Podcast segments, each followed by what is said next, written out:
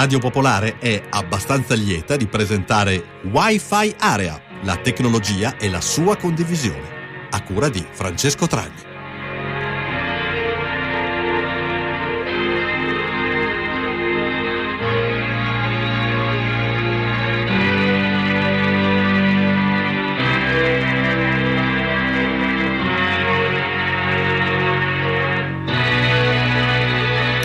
Buonasera e bentrovati alla una nuova puntata di Wi-Fi Area, come tutti i martedì sera, la trasmissione che si occupa di tecnologia e di tutto quello che ruota intorno alla vita di tutti i giorni. Anche questa sera eh, avremo un ospite come consuetudine di questa trasmissione e un argomento che eh, riguarda da vicino credo ormai un po' tutti quanti perché se un tempo insomma chi si dilettava fotografi- fotogra- nella, a fare fotografie magari non erano proprio tutti, oggi con uno smartphone chiunque fa ormai centinaia se non migliaia di foto ogni mese e ogni anno, però noi parleremo di fotografia in modo un pochino più allargato, parleremo come è cambiata la fotografia ai giorni nostri, quindi eh, da quando esiste la fotografia digitale fondamentalmente, soprattutto come è cambiata la vita di chi la fa per professione, parleremo proprio con una persona che è qui in studio con noi che fa la fotografa e che quindi ci potrà raccontare un po' di queste cose.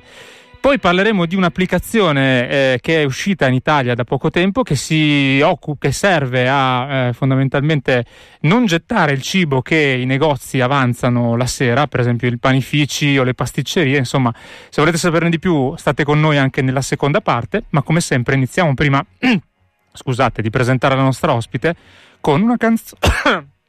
Mamma mia, con una canzone che è questa. Ehi, no, guarda la fotografia. Sembra neanche un ragazzino. Io sono quello col vino. Lui. Lui è quello senza motorino.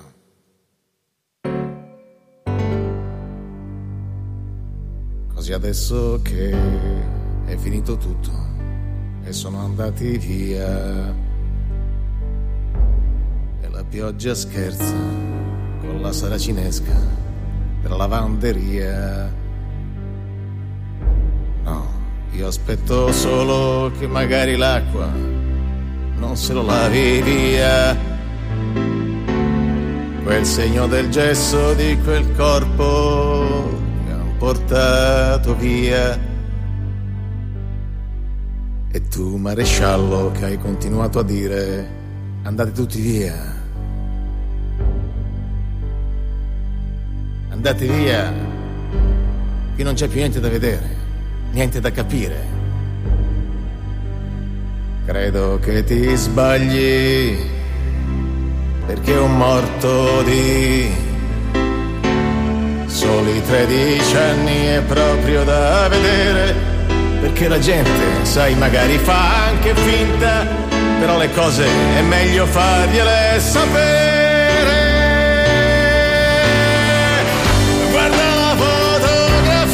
Sembra ragazzino. Io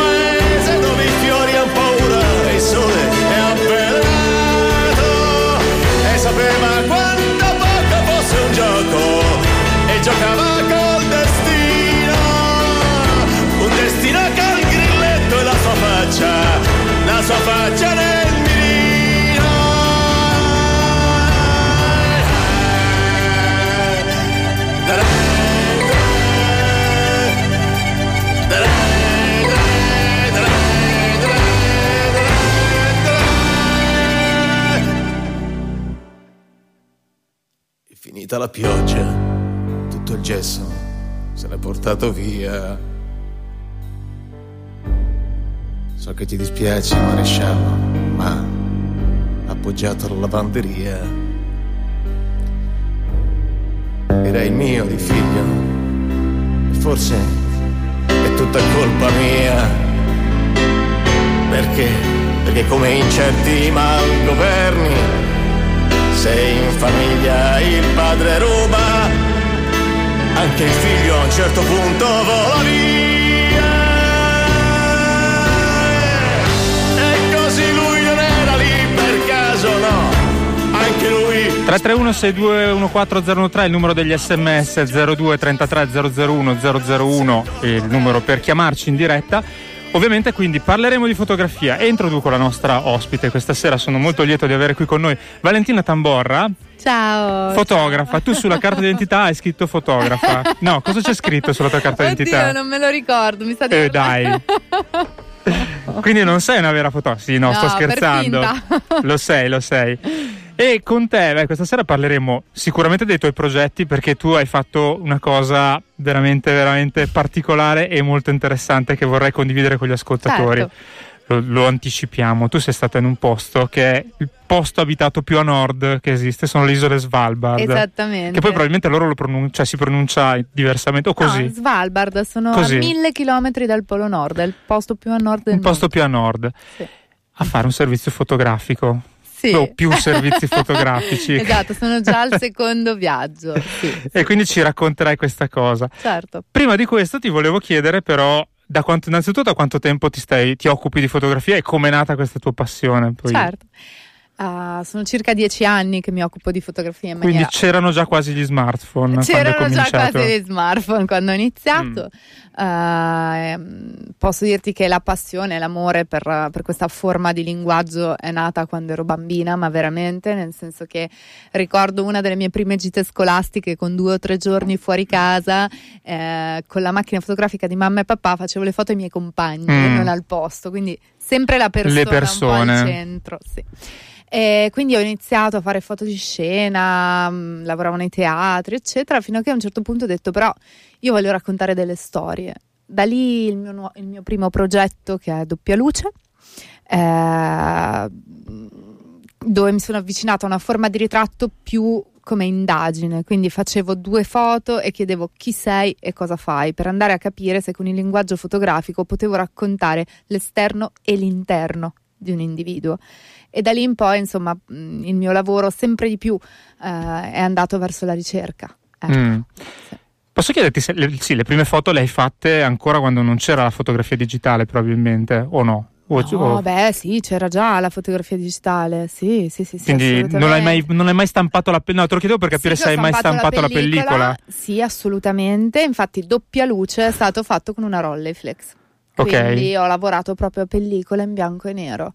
Eh, ma questo perché è un linguaggio che comunque mh, è- secondo me è necessario conoscere bene, sia nel, eh, come ti posso dire, anche agli studenti quando mi capita di fare workshop, dico sempre dovete conoscere anche la pellicola perché è un diverso approccio e se imparate quello poi potete ehm, usarlo anche nel digitale, no? La capacità di ascolto, il non sprecare le immagini, non Mm. scattare a raffica, ma forse è meglio aspettare il momento giusto, anche questo è fotografia. E quindi usare la pellicola forse aiuta un pochino in quel processo. Perciò io la utilizzo ancora e l'ho utilizzata, sì. Ok, e invece la, la domanda vera è, eh, allora, quali differenze ci sono rispetto a quando non c'era tutta questa tecnologia nel fare le foto, che è un po' il cuore della trasmissione di cui normalmente parliamo, e soprattutto oggi che la fotografia sembra quasi un mezzo inflazionato, perché comunque eh, basta aprire un qualsiasi social network e siamo inondati di fotografie. Adesso ba- basta citare per esempio l'ultimo, l'ultimo evento, quello abbastanza catastrofico di ieri. Eh, credo che ci fosse eh, la zona intorno al- a Notre Dame inondata di persone che scattavano fotografie, facevano filmini e che a loro volta inondavano i social network di eh, immagini personali di quello che stava succedendo. Probabilmente il 90% erano schifezze che uno fa semplicemente per così come ricordo, come pure ai concerti. Io vedo sempre concerti Certo. migliaia di persone che anziché concentrarsi sul concerto fanno la fotografia o il filmino, magari con audio che si sente male, immagini sfocate, sgranate da lontano, però semplicemente come un diciamo modo per dire io c'ero. l'equivalente dell'autografo di, di, Certo. di 30 anni fa probabilmente, no? Sì, è un modo per dire io c'ero, la mia Mm. testimonianza di esperienza nel mondo e va benissimo, però non bisogna mescolare le carte, diciamo, c'è una fotografia professionale, c'è una fotografia ma non la chiamo neanche amatoriale, è una fotografia che uno fa per sé, per ricordare Mm. un momento, perché c'era in quel dato momento. Ecco, quello che è vero è che oggi, con, con l'avvento degli smartphone, con la possibilità insomma di fare foto sempre ovunque, di qualità più o meno alta, a seconda di quanto lo swa- smartphone si è evoluto, E di quanto anche la persona che lo usa in realtà è brava, penso, non è che fa tutto da solo lo smartphone. Sì, sì, no, ma io adesso ne parlavo proprio a un livello generale, di poter, poter sì. fotografare, possiamo fotografare, Ah, ok, qua- certo. praticamente tutti hanno una, mm, una camera sul cellulare. Poi, Sì, sì, l'arma ce l'hanno buona, tutti, L'arma ce sì. l'hanno. Allora cosa significa? Che siamo arrivati a una sovrapproduzione forse di immagini, no? Cioè, eh, come dicevi tu, l'evento di ieri è stato fotografato da migliaia di persone, quindi il qui ed ora è qualcosa che è effettivamente alla portata di tutti.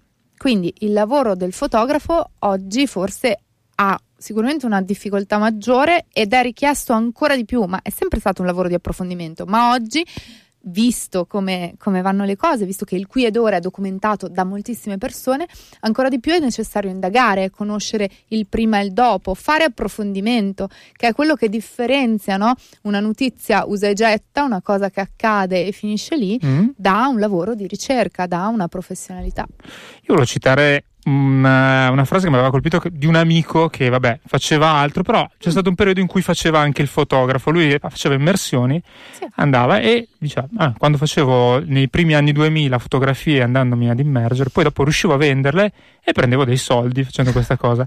Oggi chiunque voglia accedere a queste fotografie va su internet, trova degli archivi dove paga 50 centesimi, un euro delle fotografie di qualità buona e eh, questo tipo di lavoro che io facevo sostanzialmente non viene più pagato.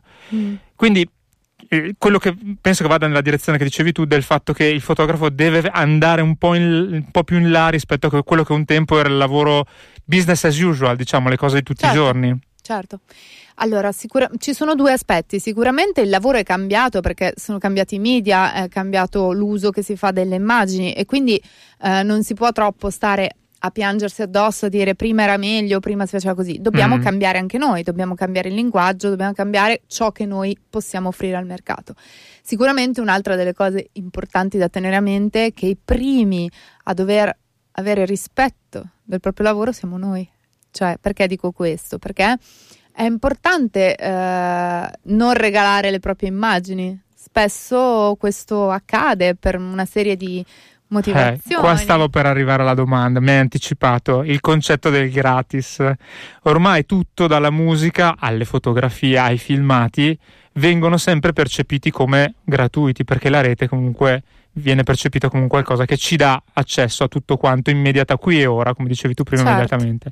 C'è chi ci ha fatto del business su questa cosa, mi vengono in mente i filmati sponsorizzati tipo, non so, milanese imbruttito, eccetera Certo. sono gratuiti, però io guardo uno sponsor che paga chi lo fa. Com'è cambiata da questo punto di vista invece la vita di chi eh, diciamo, deve combattere con il gratis in modo diverso? Perché chi fa un reportage fotografico eh, ovviamente non lo può fare gratuitamente o mettendoci No, certo. la pubblicità della Coca-Cola dentro la foto. Ci sono vari modi comunque Mm. per lavorare, cioè si può collaborare con enti che sponsorizzano e pagano il tuo lavoro, ovviamente è cambiato, magari prima esisteva molto di più l'idea del commissionato che esiste ancora, però ripeto i media sono cambiati. Eh, quello che tengo a dire, perché veramente altrimenti non si può fare questo mestiere, è bisogna un pochino a volte mettere da parte eh, Mm. l'ego, cioè o il concetto del voglio essere pubblicato, quindi svendo il mio lavoro e riconoscere la fatica spesa, la professionalità messa in una cosa e stabilire il giusto prezzo. Perché proprio a fronte del fatto che tutto è percepito come gratis, dobbiamo agire in, un- in qualche modo, no? E quindi dire sì, ma l'esperienza, il valore, la ricerca, il tempo che io ho speso ha assolutamente un valore. Perché comunque se tu ti poni in questo modo, anche l'interlocutore verso di te si pone in un certo modo. Ecco. Per esempio, i giornali adesso Mm. Pagano ancora dei fotografi che vadano, Sì. per esempio, davanti a Notre Dame a fare la foto piuttosto che prendere uno che sì, da Twitter sono lo le grandi mette? agenzie di stampa, certo. Ok, Sì, sì, sì, quindi quello funziona esattamente come prima. Certo, e la qualità dell'immagine è molto diversa. Mm. Cioè, se noi andiamo a vedere delle immagini scattate da fotografi professionisti, saranno ben diverse da quelle che può scattare magari una persona con un telefono. No, era una provocazione, ma fino a un certo punto, perché ho l'impressione, però eh, ritorniamo sempre al discorso che facevo prima, che eh, la gente sia talmente abituata a scattare foto di qualità diciamo buona dal punto di vista della risoluzione, ma Sì. schifosa dal punto di vista della Che non ci capacità. sia critica, tu dici. Esatto, che ci sia un abbassamento anche gio- su- nel vedere per esempio delle foto online su Corriere.it per esempio. È così o no? Sì, allora c'è un pochino meno spirito critico, ma è, è naturale in qualche modo quando c'è una sovrabbondanza di qualcosa, no? Ci, ci si perde, cioè a un certo punto si viene bersagliati da moltissimi messaggi e non è così facile districar- districarsi, no? E capire che cosa è buono, che cosa non lo è, che cosa è professionale, che cosa non lo è. Qui ci vengono in aiuto magari le persone che sono preposte a fare questo Mm. quindi parlo magari del photo editor. Però sì, sicuramente mh, ci vorrebbe un attimino più di spirito critico. Ecco, dovrebbe tornare forse un pochino più di spirito critico. Questo sì, però io non sono una che tende a, non so come dire, a lamentarsi. Penso che alla fine, se un lavoro ha qualità, ha contenuto, si riesca a farlo emergere. Ok? Cioè, sono, eh. sono ottimista, Sì. sì, ma perché eh, io credo ci sia necessità di essere ottimisti, di essere entusiasti, perché altrimenti si perde talmente tanto tempo a dire prima era meglio che poi non, non si fanno passi per capire come stanno cambiando le cose, come posso adattarmi al cambiamento, no? Cioè l'intelligenza Sì. è capacità di essere, di adattarsi alle cose anche. Allora a un certo punto dici bene, le cose sono cambiate, c'è una sovrabbondanza di immagini, dovrò metterci il triplo dell'impegno per far, far capire che queste immagini che io produco sono diverse, hanno un messaggio diverso da dare. È un po' una sfida. È una bella sfida, una soprattutto bella sfida. perché più si va avanti, più ho l'impressione che questa cosa peggiori, sia la percezione dell'appiattimento, diciamo, della qualità da parte degli utenti, sia la quantità di materiale a disposizione anche per cose molto simili tra di loro. Adesso poi parleremo dei, dei- dei tuoi progetti che in qualche modo cercano, credo, di compiere questo salto che tu stai raccontando, però in generale credo che sia un, un qualcosa di molto più complicato da fare oggi rispetto a vent'anni fa, dove non c'era questa abbondanza di informazioni anche fotografiche, appunto. Beh, certo, ma anche perché oggettivamente, se noi pensiamo anche alla nascita del fotogiornalismo, eh, aveva un preciso senso storico, cioè se non ci fosse stato Robert Capa nello sbarco in Normandia, noi non avremmo quelle immagini, ok? Perché non c'era nessuno col cellulare a farle. No, infatti. Oggi, quando purtroppo c'è anche un evento drammatico, una guerra, un bombardamento. O anche dei rapitori che tengono 20 persone che Eh, sono lì dietro Esatto. che riprendono, è So- incredibile sei lì, questa cosa. Sei lì, hai il tuo telefono e fai delle foto. Allora, cosa cambia? Torno a ripetere, mi ripeto forse. eh, cambia la qualità di quello che tu puoi dare, l'approfondimento, l'andare oltre la superficie delle cose. Sì, bene, Notre Dame sta bruciando. Andiamo a capire come, dove, perché, esattamente. Non so se riesco a, a arrivare con quello che voglio Sì, dire. penso Cioè, di sì. Ok, cioè serve fare, è sempre servito l'approfondimento perché i buoni lavori insomma richiedono tempo, però se una volta su un fronte o su un luogo di una tragedia magari ci si poteva arrivare in due o in tre, oggi ci, si arriva in mille e quindi tanto più bisogna fare in modo di raccontare quando si può anche precedere le cose, ok? Cioè, Chiarissimo. Prendiamo una piccola pausa, poi chiedo ai nostri ascoltatori anche se volete scriverci, scrivete al 331 6214013.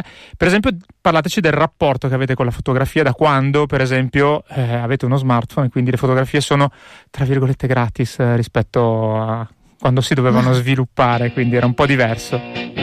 State ascoltando Wi-Fi Area. Scriveteci via sms o telegram al 331 6214013.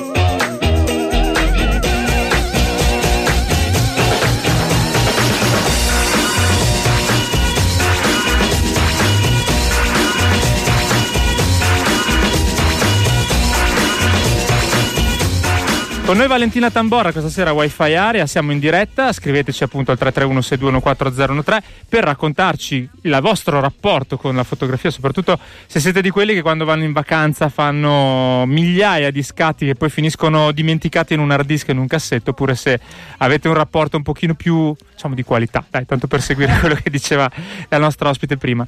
Adesso però mi vorrei concentrare su quello che è il tuo progetto ultimo, Sì. che scusa, leggo perché ha, ha un, ha un nome che poi adesso ci spieghi, si chiama Mitular, io sono il confine, non so Esatto. se si pronuncia in questo l'hai modo. pronunciato perfettamente. Mitular. Sì. che è un progetto dove tu non, non, è, non, ti sei soffermata su cose che viviamo tutti i giorni, ma sei andata appunto sotto. sì, abbastanza sotto a mille chilometri dal Polo Nord, dicevi sì. prima, il posto più estremo dove c'è vita umana. Esatto, esatto. Le Svalbard. Esatto, in qualche modo rappresentano il confine, no? il confine mm. per eccellenza. Perché appunto, come dicevamo, sono a mille chilometri dal Polo Nord eh, e l'unico confine, essendo soggette a trattato autonom- autonomo che stabilisce che tutti possano vivere lì senza bisogno di un visto, l'unico confine naturale, dicevo, è quello fra esseri umani e natura esseri umani e orsi polari. Pensiamo mm. che ci sono 2500 esseri umani e 3500 orsi. Non male. C'è una telefonata, scusa, proviamo a prenderla. Vai. Pronto? Ciao. Pronto? Ciao, come ti chiami? Mi chiamo Mercedes, come la Ciao. macchina. Sì, eh, Guarda, chissà quante volte ti fanno questa battuta, io eh, volevo evitare, ormai la dici tu addirittura. Benvenuta a Wi-Fi Area, non so se hai una domanda per la nostra ospite volevi semplicemente parlare della fotografia dal tuo punto di vista. Volevo, mi ha fatto uh, senso quando hai detto, siete di quelli che hanno un fottio di, di foto mm. nell'hard disk. Ecco, io una volta l'anno stampo in carta le, una scelta delle migliori dell'anno perché altrimenti non le guardo, non le mostro, non le vedo, non le vede nessuno. E questo mi obbliga a scegliere le cose migliori, no? Eh, altrimenti io sono convinta che tu, con tutti i nostri hard disk moriranno tutte le foto, non potremo mai vedere un album fotografico dei nostri nipoti, dei nostri figli, dei nostri perché le abbiamo tutte sull'hard disk e un giorno morirà. e eh, così ma... dire, dire, la mia su questo. Quindi tu, tu sei di quelli che eh, diciamo, fa una selezione, quindi riguarda le foto, perché poi dicevo prima, uno va al concerto, una volta fatta la foto lo, lo scopo è eh, esserci stato, ma poi non è che uno va a riguardare le foto con i puntini illuminati del concerto di San Siro, immagino. E invece ad agosto faccio questo, mi metto davanti a tutte e scelgo le cose più belle che, mi, che, così posso anche raccontare e far vedere l'anno, è il mio anno, allora incontro gli amici e dico guardate l'anno che ho avuto che figata. Wow, Mercedes, ma quindi tu sei tra le persone che fa eh, la famosa serata di diapositive di Fantoziana Memoria con gli amici? Cioè fai no, vedere no, le foto? Assolutamente no, io in carta, io, io lo stampo e ho l'album e mi siedo a fianco a una e dico guarda, qui c'era un campo di lavoro, qua sono andato a, questo, a piantare alberi e, e lo, lo, faccio vedere, no? Cioè, accanto a uno che gliela racconto. Ok. Questa serata amici. Va bene, dai, sei, sei un ancora un po' una via di mezzo mezzo, di quelle che, che non, non, pigri che, che, tengono semplicemente le foto lì e poi fino a che non, non, non si dimenticano dove hanno messo l'hard disk. Grazie, ciao Mercedes. Grazie, ciao, ciao. O forse Mercedes, non so Mercedes, non lo so. Comunque ci stavi, ci stavi, raccontando di, cioè stavi cominciando a raccontare di questo progetto, sì. che tra l'altro è in mostra uh, qua a Milano. A Milano fino al 7 giugno da Precu, zona Porta Romana. Zona sì. Porta Romana. Sì. E eh, tu sei stata ormai due volte. Due volte e cosa che ti ha spinto fino là? E poi ci racconti anche tecnologicamente come ti sei dovuta bar- attrezzare, attrezzare assolutamente. Guarda, come ti dicevo prima, è sicuramente un luogo di confine. Io vengo da un luogo di confine perché Uh, vengo da un paese che sta proprio al bordo, al confine tra Italia e Slovenia. E quindi mh, mm, quelle realtà di mescolanza mi appartengono in qualche mm. modo. E mi sono sempre occupata di confini nei miei lavori, nei reportage che ho affrontato, però ad un certo punto ho sentito il bisogno un po' di prendere fiato, di respirare e di raccontare un luogo forse un po' diverso, diverso da, mm, da quelli sempre indagati, cioè mi vado a spiegare la società delle Svalbard è in qualche modo una società utopica. Queste 43 nazionalità che vivono nell'arcipelago, quindi pensate 43 mm. nazionalità su 2200 persone, ok? Eh, condividono luogo, tempo e spazio ed è il mondo con um, forse dove, dove, c'è la minore eh, quantità di reati in assoluto, benché siano tutti armati sono tutti armati. Ecco, questa è una curiosità abbastanza. Meglio se lo spieghi perché non si capisce. esatto. Altrimenti. Sono tutti armati perché? Perché, come dicevo prima, essendoci gli orsi polari, quella è la terra, la patria. Degli, la patria degli orsi polari, a circa 200 metri dalla, dalla cittadina finisce il confine sicuro. Oltre quel confine bisogna andare armati. Ok, quindi si ha di solito un, un rifle, un fucile e una lanciarazzi. Mm, tutti quindi sanno sparare, ma uh, si, si evita di farlo, anche perché qualora venisse ucciso un orso polare si viene sottoposti a un vero e proprio processo, come se si fosse ucciso un uomo, perché comunque è una specie protetta, anche questo è molto, molto interessante, io credo. Eh, quindi in questo luogo che tutti conoscono, chi, o almeno chi lo conosce lo conosce per ghiaccio, ghiacciai, orsi polari, perché è l'Artico, e il nostro immaginario è quello di una landa sconfinata di ghiaccio, di una solitudine eh, e di avventure artiche, così, avventure del Polo Nord, c'è un mondo diverso, c'è persino un mondo sotterraneo, perché ci sono ancora due miniere di carbone attive, attive. per esempio, e questa volta sono riuscita a scendere arrivare 200 metri sotto la montagna, che è stata un'esperienza veramente molto forte, veramente molto forte eh, insieme ai minatori che mi hanno mostrato, raccontato il loro lavoro, che eh, in qualche modo noi percepiamo come antico e invece è tuttora così, insomma. C'è un'altra telefonata, la prendiamo. Vai. Pronto? Ciao. Pronto, ciao. Ci vuoi uh, raccontare il tuo rapporto con la fotografia? No. Non, non esattamente. Quasi. Volevo dire, no, no, è che eh, sulla telefonata di Mercedes di prima. Sì tu hai chiuso dicendo che era una via di mezzo fra il digitale e lo stampare di una volta. Sì. In realtà mi sembrava un rilancio del modo di utilizzare intelligentemente e in modo bello affettivo, anche affettuoso, ah, certo. digitale. È come mettere dei segnalibri tra le migliaia di fotografie che tu fai stampando quelle che ritieni importanti. Eh, ma mi sembra proprio una roba fighissima. Ah. E un'altra cosa, se posso, senza certo. parlare di Svalbard e di freddo, è una roba che un'altra roba, un'affettività enorme. Io non, non, ho mai raggiunto le Svalbard né le altre isole a nord, però ho raggiunto il, il, il veramente il punto più a nord dell'Europa, cioè la punta più a nord di Capo Nord. Okay. è bellissimo sentire questo freddo. Questo, questo ti, se, ti, senti già proiettato nell'inverno, anche se ormai ce, l'abbiamo ah, alle spalle? Tutto, tutto l'inverno in una casa senza riscaldamento, per cui il freddo proprio ci sto bene, sto comodo. è bellissimo. Eh, grazie, niente, tutto qua. Grazie, eh, no, beh, grazie per, per la grazie. tua testimonianza. Ciao. ciao, ciao. Ciao. E leggo anche questo messaggio che arriva al 331-6214013, dice questo ascoltatore che in realtà va un po' nella direzione della nausea, che dice già con la rivoluzione digitale avevo perso in parte il rapporto con la fotografia fisica, quindi con la stampa. Ora con il cellulare ho perso il rapporto del fotografare, scatto poco e male, il troppo ha storpiato. Lui addirittura si è stufato e eh, ha perso proprio la voglia di, di fare fotografie. Eh, è l'effetto effettivamente, il rovescio della medaglia, potremmo dire. Quindi comunque, allora, di, parlavi di, delle miniere, quindi sì. un luogo fuori dal tempo anche da questo punto di vista, perché parlare di miniere di carbone nel 2019 ancora attive sì. È una cosa che veramente... Eh, stranisce. Stranisce, sì. Sì, non ci si aspetta questa cosa. In realtà le Svalbard eh, nascono sotto questo punto di vista, mm, cioè gli esseri umani, le persone ci vanno proprio per sfruttare le risorse, no? Cioè, quindi la mm. prima mm. volta, la prima uh, volta che sono state abitate è stata proprio per il carbone, c'erano sette miniere attive, oggi ne rimangono due, ma ce n'erano sette. Quindi, e infatti inizialmente c'erano solo minatori, Dopodiché nel tempo la società è cambiata, adesso sempre più persone decidono di rimanere, ma hanno una storia di per sé molto recente. Quindi questo è un luogo eh, abitato, diciamo così, di recente dall'essere umano. Prima è stata, era l'Artico come ce lo immaginiamo. Okay? Eh, è un luogo oggi che può essere visitato in sicurezza, ma bisogna sempre tenere a mente che siamo nell'Artico e l'Artico va rispettato. Non ci si muove quindi senza una guida, non ci si muove senza le necessarie precauzioni. Lo dico perché a volte capita no? che qualche turis- turista incauto immagini di potersi muovere.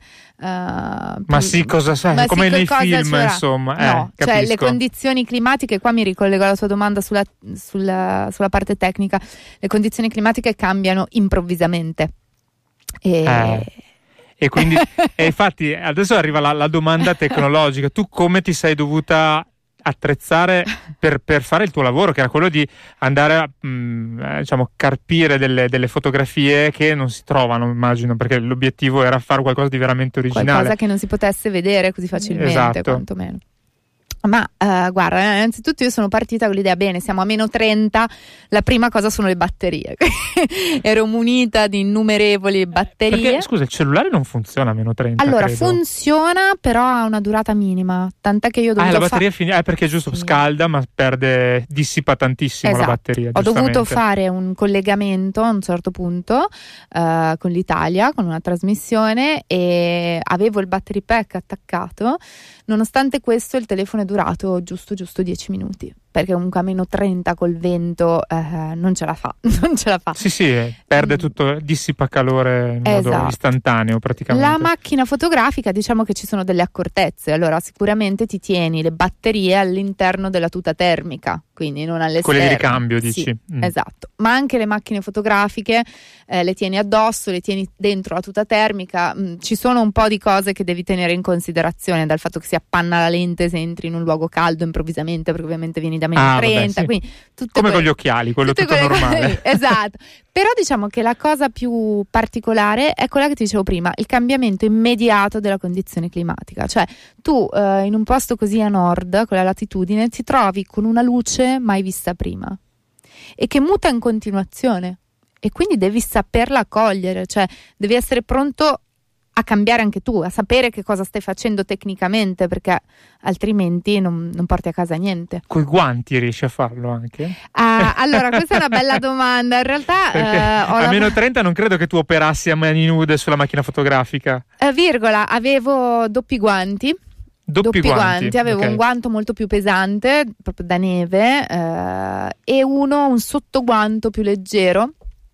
E quindi quando fotografavo toglievo il primo guanto, scattavo. Molto velocemente a quel poi mi punto. coprivo. Sì, no, in realtà, siccome non potevo essere poi così veloce, avevo con me questi sacchettini caldi che poi tu apri, schiacci Ah, il Quelli che ti- trucchetto per non congelare. Qualche secondo di calore Eh di sì, ristoro. A meno 30 è tosta, veramente. Cioè non...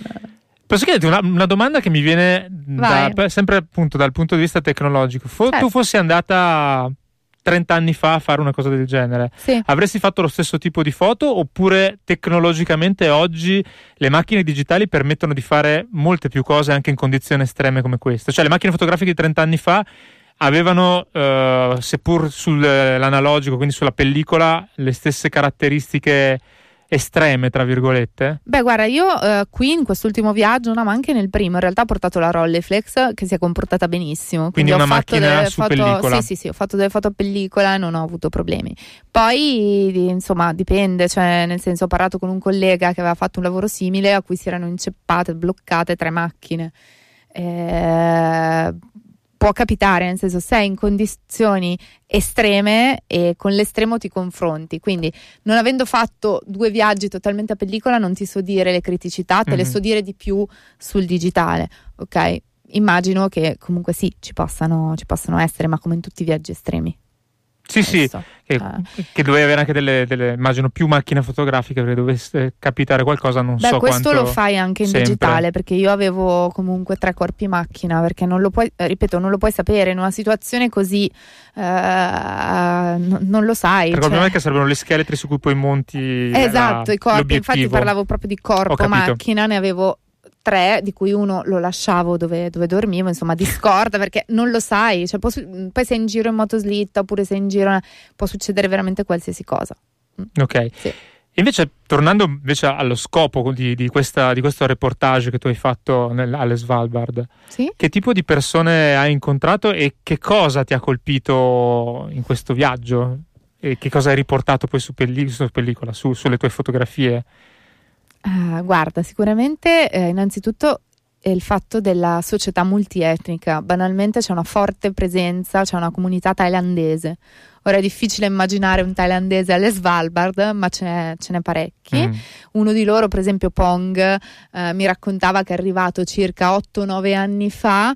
Non sapendo cosa fossero le Svalbard, quindi lui aveva guardato la cartina, aveva detto: Ah, vabbè, mi hanno detto che c'è lavoro, vado lì. È arrivato durante la notte artica con una giacchettina leggera e ha pianto sei mesi perché ha detto dove caspita sono finito.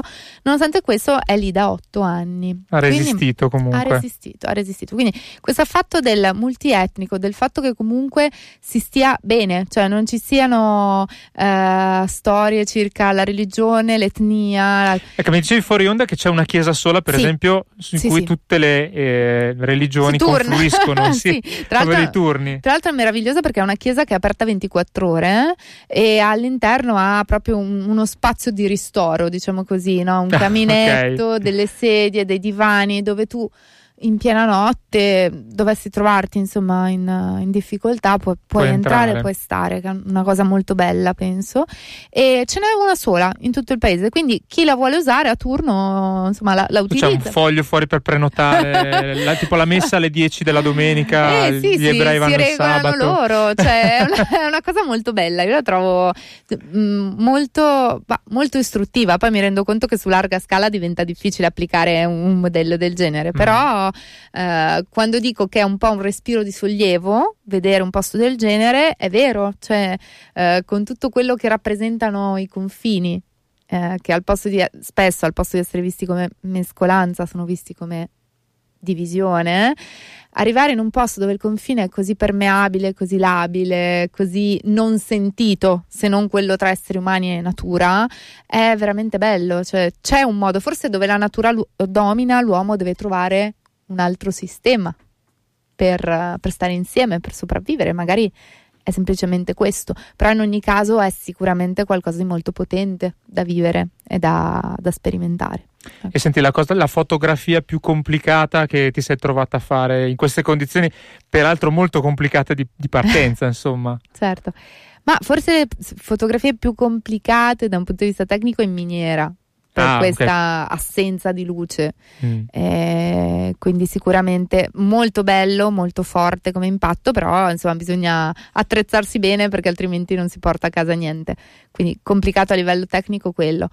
Poi, poi ti posso dire dal punto di vista umano sono veramente grata di tutti gli incontri perché è un luogo dove, ripeto, ho fatto un primo viaggio, mi sono resa conto di doverne fare un secondo e adesso si sta pensando al terzo, terzo, perché c'è veramente moltissimo, moltissimo da, da, vedere. Pensa che c'è persino una comunità eh, composta da sole 11 persone che mm-hmm. vivono proprio a ridosso di un ghiacciaio, si chiama Pyramiden, ed è un'ex città mineraria abbandonata, costruita per mille persone, oggi ce ne vivono 11 che fanno un po' da guardiani a questo posto, fra loro un governatore che si chiama Petro Petrovic, il quale parla solo russo ucraino, e vivono lì e non hanno cellulare, non, non prende nulla, quindi sono proprio, loro sono proprio distaccati dal mondo. Veramente, e, e quello è un altro mondo che ho esplorato. Dico proprio un altro mondo perché, benché sia sull'arcipelago, è una parte completamente a sé cioè, veramente bella sì. anche quella. Sì. Stai consigliando di andarci anche se è per insomma condizioni complicate, Io penso che resistere sì. al freddo. Io penso che siano uno dei viaggi da, da, fare. da fare. nella vita, cioè presente quando dici alcune cose le Perché devo dicevi vedere. che è molto turistica comunque la Svalbard. Allora, dipende, dipende poi dove, dove, però sì, cioè le Svalbard hanno un turismo importante, però è un turismo che mediamente, anche giustamente, immaginando che siamo nell'Artico, è un turismo che è interessato alla natura, perché in effetti è meravigliosa, è sublime, è, sì. è, qualcosa di fantastico.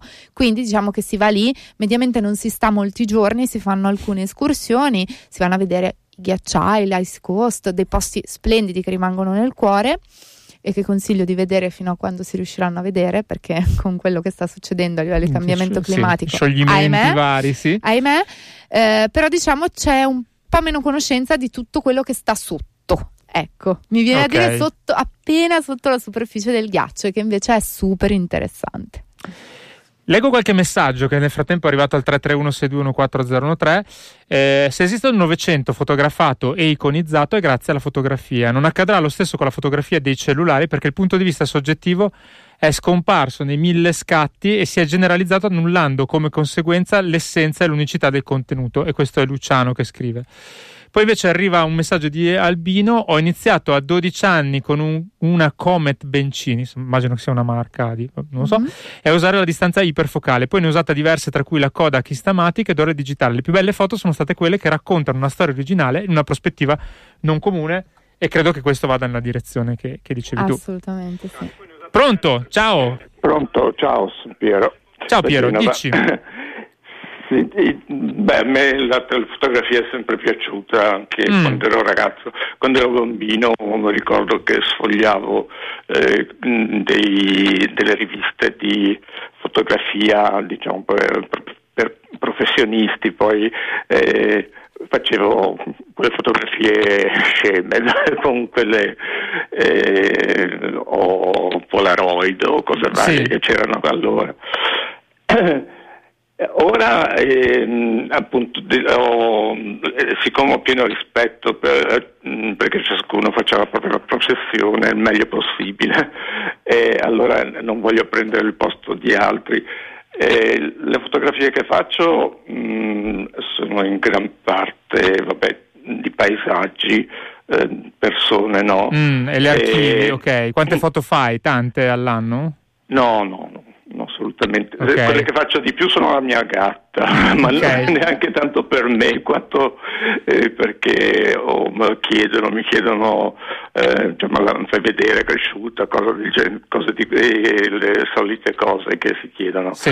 E, e poi, siccome è piccolina, eh, vederla, eh, vederla crescere è bello e anche Sono un bel ricordo, classico fa, ricordo, sì, insomma. i giochi che fa. E poi gli animali appunto hanno certi atteggiamenti, eccetera, che sono eh, veramente un po' più naturali di quelli umani. E allora è bello ricordare. E allora mh, ho fatto una, eh, diciamo, mm, cerco di attingere molto a Instagram ai fotografi di professione, Cioè, eh, quindi ho cercato di collegar- cerco di collegarmi con eh, i fotografi di professione. E quindi li, li segui su- sui social, però quelli che fanno foto serie, diciamo. Quelli serie, che fanno foto serie, che eh, tra questi faccio anche delle scelte perché ehm, a volte non sono sufficientemente serie perché sono troppo Ok. esigente forse. Va bene, ti ringraziamo tantissimo, Grazie. Piero. Tu hai un account Instagram? Sì, certo. Ok, e- e metti la parte professionale o la parte personale sull'account Instagram? La parte mi viene da dire professionale, poi sì, assolutamente la parte professionale, poi nel mio lavoro, dato che incontro tante persone, c'è il racconto poi della vita, quindi forse è anche personale, non so. Ok. Bene, io ti ringrazio tantissimo anche Grazie perché so che tu tra poco devi, devi scappare. Eh, grazie, Valentina Grazie, Tamborra. La trovate davvero. ovviamente valentinatamborra.com, Com. il tuo Esatto. sito dove trovate anche Sì. la mostra che si tiene, che si tiene a Milano da Precoup, Sì. eh, in zona Porta Romana, fino a giugno, dicevi. Giugno, 7 giugno. Fino sì. 7 giugno, E il 23 potete- aprile c'è già una serata per chiunque fosse a Milano avesse voglia, raccontiamo un po' il progetto. Bello, bello.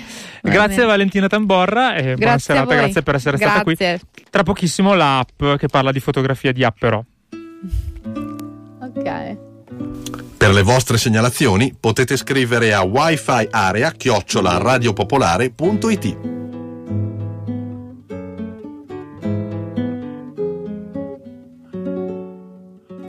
Eccoci di nuovo col dottor Vitale, benvenuto qui a Wi-Fi Area. Questa sera, come ha sentito, abbiamo parlato di fotografia, stiamo parlando di fotografia, di applicazioni che riguardano le fotografie anche nel suo caso, visto che Apperò immagino avrà pensato qualcosa per noi anche questa settimana.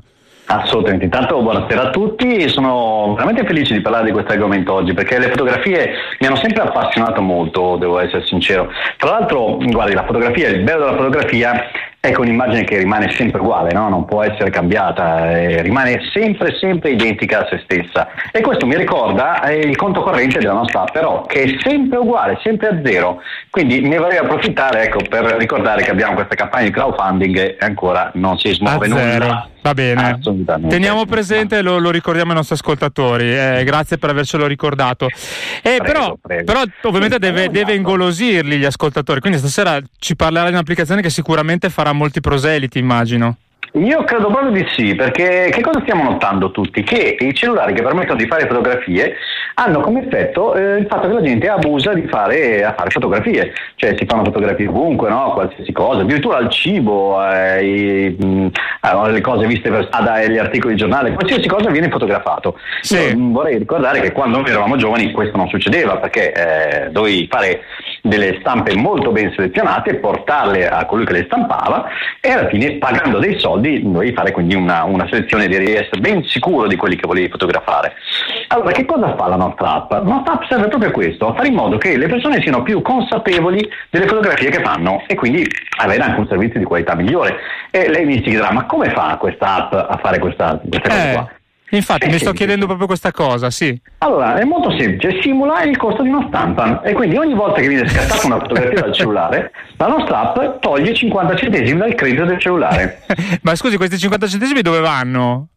Allora, guardi, questo stiamo ancora pensando. In questo momento, diciamo, l'opzione di default è che vanno sulla app però. Ah, li prendete voi quindi. In questo momento sì, purtroppo è modificabile, potrebbero andare anche in beneficenza. Una, però- una cosa geniale, praticamente voi fate pagare un'applicazione che chiede dei soldi ogni volta che uno fa la foto, per eh, ma con- facciamo- rendere consapevoli ovviamente. Ok. Sì, lo facciamo per il bene dell'umanità. Lei, come sa, le nostre app aiutano a vivere meglio, quindi in questo caso aiuterebbero a ridurre un pochettino questa abbondanza di fotografie che vengono fatte. La sporcizia digitale, diciamo così, che questi giorni impera ormai tra i social network. Lo sai che io sono sempre stupito quando ho, non tutti per fortuna, alcuni contatti sui social network quando vanno in vacanza pubblicano su- su- sui social network delle cartelle con tipo 2500 foto. Beh, è una Eh, cosa sì, pazzesca. potrebbero essere 2500 euro so, cioè, Effettivamente ha molto senso. eh. Ha Sì, molto sì, sì. senso. Abbiamo, abbiamo anche pensato delle opzioni tra l'altro eh. Ah.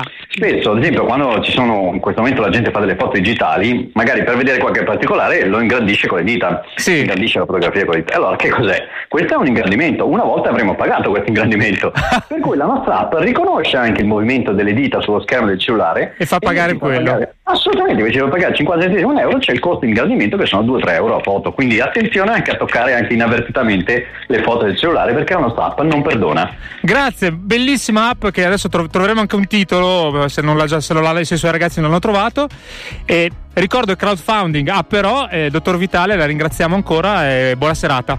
Grazie a voi e fate tante foto, mi raccomando. Grazie. certo, grazie, grazie. Arrivederci, arrivederci.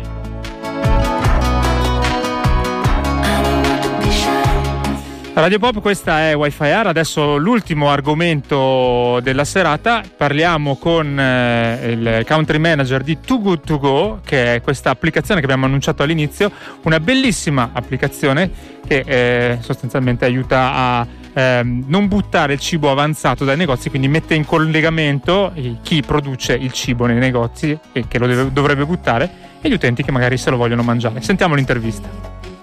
E con noi qui a Wi-Fi Area Eugenio Sapora, country manager di Too Good To Go, che in inglese significa eh, troppo, buo- troppo buono per, essere, per andarsene, per an- essere sprecato sostanzialmente, e che è un titolo, come spesso capita, che è il titolo di, una, di il nome di un'applicazione che rende già nel nome quello che è il- l'intento di questa applicazione. Eh, ci racconti Eugenio, da- innanzitutto da quanto tempo esiste in Italia questa applicazione appunto Too Good To Go e, e soprattutto come funziona? Ma allora, Good To Go eh, arriva in Italia eh, in realtà eh, recentissimo. Eh, considera che il lancio in Italia è stato fatto il 27 marzo, quindi siamo, siamo dei bebè in Italia. L'app nasce nel 2015 a Copenaghen, in Danimarca, si sviluppa un po' dappertutto, poi ecco da un mesetto a questa parte che stiamo iniziando a lavorare sull'Italia. Eh, come funziona? Funziona mettendo in relazione cittadini con esercenti che vogliono diciamo, vendere il proprio invenduto.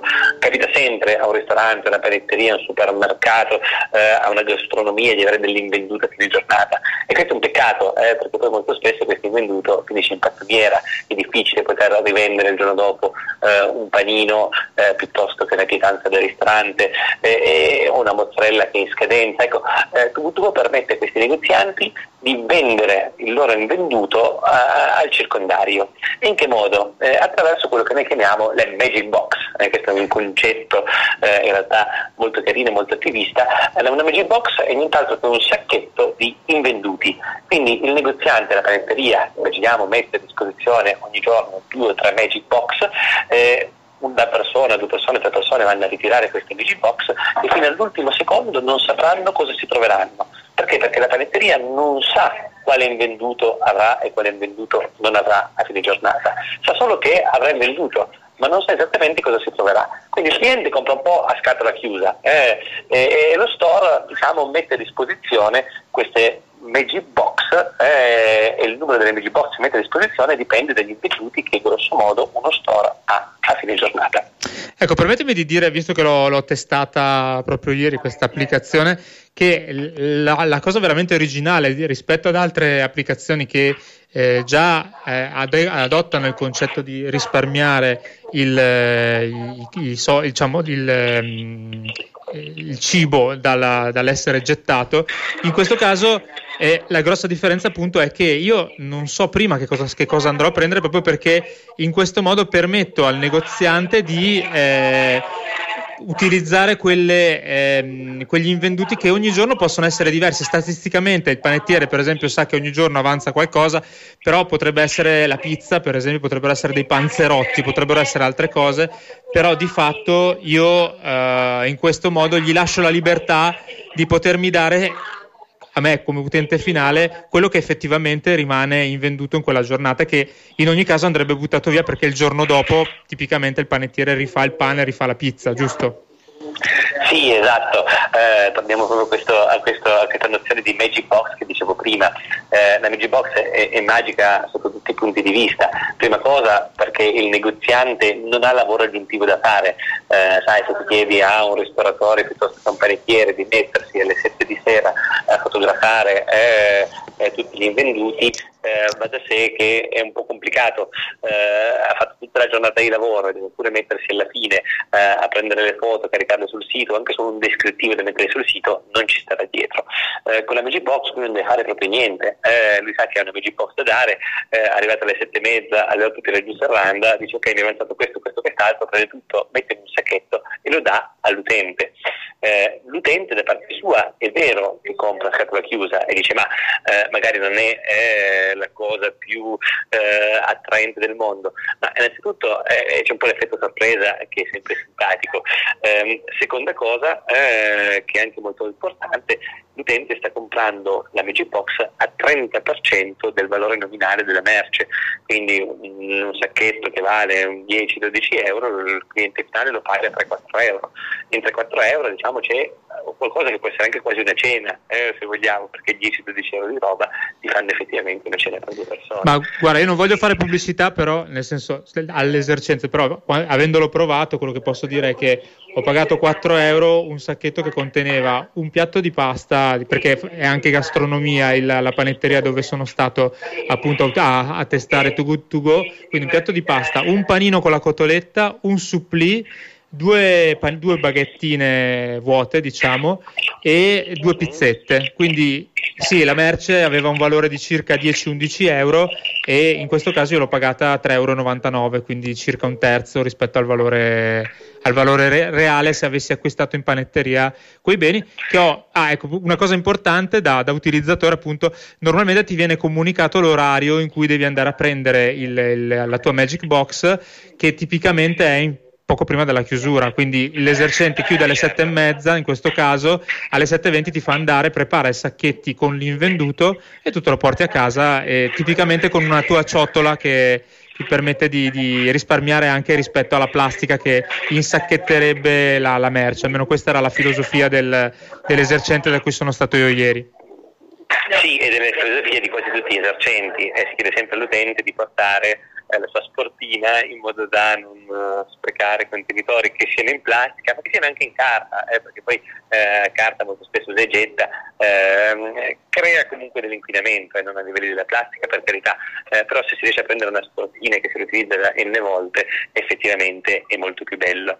E, ehm, e sì l'idea eh, come hai detto tu, la tua esperienza lo dimostra, eh, è un po' un win-win, eh, un grosso win per il consumatore perché alla fine è vero che non sa bene cosa si trova, ma si trova comunque un sacco di roba, ehm, è un win per il gestore del negozio perché di fatto eh, quell'esercente, quella, diciamo, quella pasta che hai trovato tu, quel panino con la cotoletta, quel supplì, eh, avrebbe dovuto buttarlo, e invece eh, non l'ha buttato. Già per lui è bello, perché? Perché eh, si tratta effettivamente eh, di un cibo che lui stesso ha preparato, che ha un valore dietro, eh, anche se lo lavoro con cui l'ha preparato ha un valore, oltre al valore economico. Quindi lui risolve il problema dello spreco, d'altra parte riesce a ehm, guadagnarci anche qualcosina e per finire eh, considerate che eh, ha fatto del bene all'ambiente e l'ambiente è il terzo grande vincitore di questa sfida, quindi parliamo proprio di win-win-win.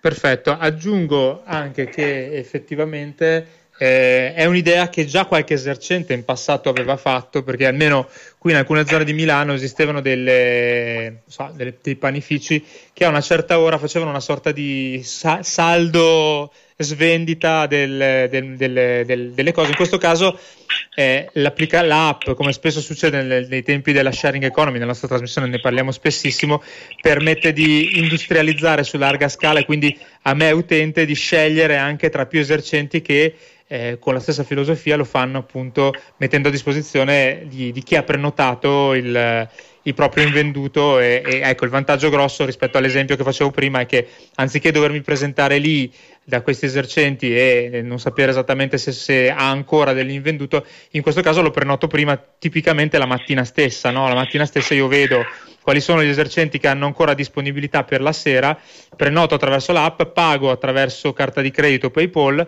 e poi nell'orario convenuto che normalmente sono appunto intorno alle sette e mezza l'ora di chiusura vado con la mia, il mio contenitore e ritiro l'invenduto con la Magic Box. Sì, esattamente. Considera, e mi permetto di aggiungere che a seconda del negozio eh, l'orario di ritiro può essere serale come dici tu, ma può essere anche pomeridiano. Eh, prendo l'esempio di alcune caffetterie eh, che fanno solo la mattina il servizio pranzo, eh, loro tirano giù serranda verso le 3 e tutto quello che avanza verso le 3 finisce come invenduto alimentare, eh, quindi tutti gli avanzi del pranzo eh, sono invenduto alimentare e lì se effettivamente ci sono studenti, lavoratori o qualunque persona che vuole passare a ritirare questo invenduto e un pranzo un'oretta dopo, un'oretta e mezza dopo l'orario normale, eh, può farsi il pranzo con to go eh, pagandolo meno e facendo un gesto bello per l'ambiente. Ultima domanda Eugenio, eh, ti chiedo dove è attivo il servizio, Milano sicuramente. Allora sì, il servizio in realtà è attivo in tutta Italia, cosa vuol dire? Che l'app è scaricabile da tutta Italia. Certo è che siamo partiti da tre settimane il lancio ufficiale, come diceva, è stato il 27 marzo, quindi una decina di giorni fa, eh, e, e, quello che corre adesso è che i nuovi esercenti raggiungano il movimento, eh, quindi stiamo cercando di comunicare in lungo e largo eh, in tutta Italia, le persone iscrivetevi, eh, considera che per un negoziante non costa nulla iscriversi. E quindi eh, eh, non, non, c'è dice qua di mettere 300 euro sul, sul, sul tappeto per poter entrare nell'app, no, non c'è assolutamente nulla da mettere come chip iniziale, quindi un negoziante può venire, può provarlo, non gli piace, clicca e si disiscrive. Quindi il grosso messaggio che dico ai negozianti è iscrivetevi, provatelo. Eh, oggi eh, abbiamo una sessantina di punti aderenti a Milano e una decina a Torino, abbiamo due o tre punti nel Bolognese, abbiamo un punto a Livorno, abbiamo qualcosa a Roma, eh, ogni giorno si aggiungono nuovi puntini. Eh, l'idea è davvero arrivare da qui a sei mesi ad avere eh, una rete molto più capillare in Italia e quello che posso dire è che sicuramente nelle più grosse città questa rete capillare ci sarà, che sia Torino, Milano, Bologna, Roma, Firenze eh, eh, e anche città del sud. Eh, l'idea è andare davvero dappertutto. Benissimo, io invito tutti gli ascoltatori a provare questa Too Good To Go. Eh, grazie, ringrazio tantissimo il country manager che appunto ha importato in Italia da Copenaghen questa funzionalissima applicazione che è appunto eh, Too Good To Go. Eugenio Sapora, ti ringrazio ancora e bocca al lupo per l'estensione del, delle funzionalità di questa applicazione. Grazie.